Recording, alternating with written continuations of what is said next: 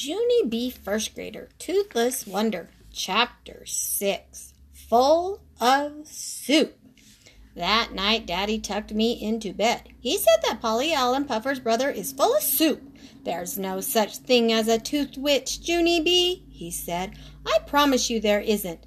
Paulie Allen Puffer's brother just made that up to scare Paulie Allen. And then Paulie Allen said it to scare you, too. I shook my head. No, Daddy, no. It's not made up. I know it isn't. Cause the Tooth Witch makes sense. That's why, I said. She makes way more sense than a fairy. Daddy raised his eyebrows. Why? he asked. Why does a witch make more sense than a fairy? Because, I said, because the tooth witch likes to chomp the teeth, but the tooth fairy doesn't do anything with teeth at all, right? And so why would she even pay money for them? Daddy did a little frown. Well, I don't know exactly, he said, but I'm sure that she must do something with the teeth, Junie B. There are other things to do with teeth besides chomping them, you know. Like what? I asked. Daddy put his head in his hands. Then he thought and thought and thought.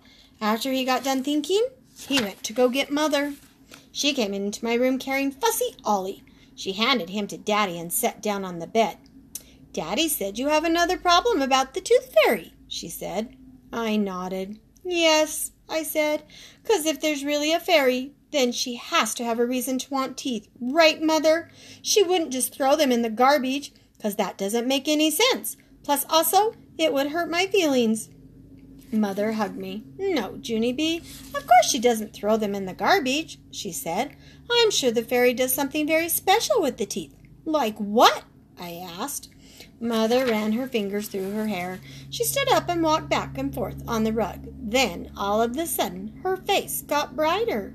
I know. I bet the fairy uses the teeth to make jewelry, she said. At first, Daddy and I didn't say any words. We just stared and stared at that woman. Jewelry? I said finally. Mother smiled. Yes, of course, she said. She probably uses the teeth to make little tooth necklaces and bracelets and cute little toe rings. How does that sound? I made a sick face. It sounds repulsive, said Daddy.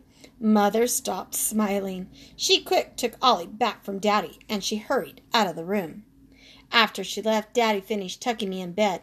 I'm sorry about that, Junie B, he said. I'm afraid Ollie has your mother worn to the frazzle these days, but I'm sure she's not right about the jewelry thing. He did a little shiver. No, certainly she's not, he said. Then, before I could ask any more questions about the fairy, he kissed me good night and rushed out my room as fast as mother. That night I did not put my tooth under my pillow. Also, I did not put it under there the night after or the night after that, because what do you know? The fairy still did not make sense. All right, friends, we'll see you for the next chapter.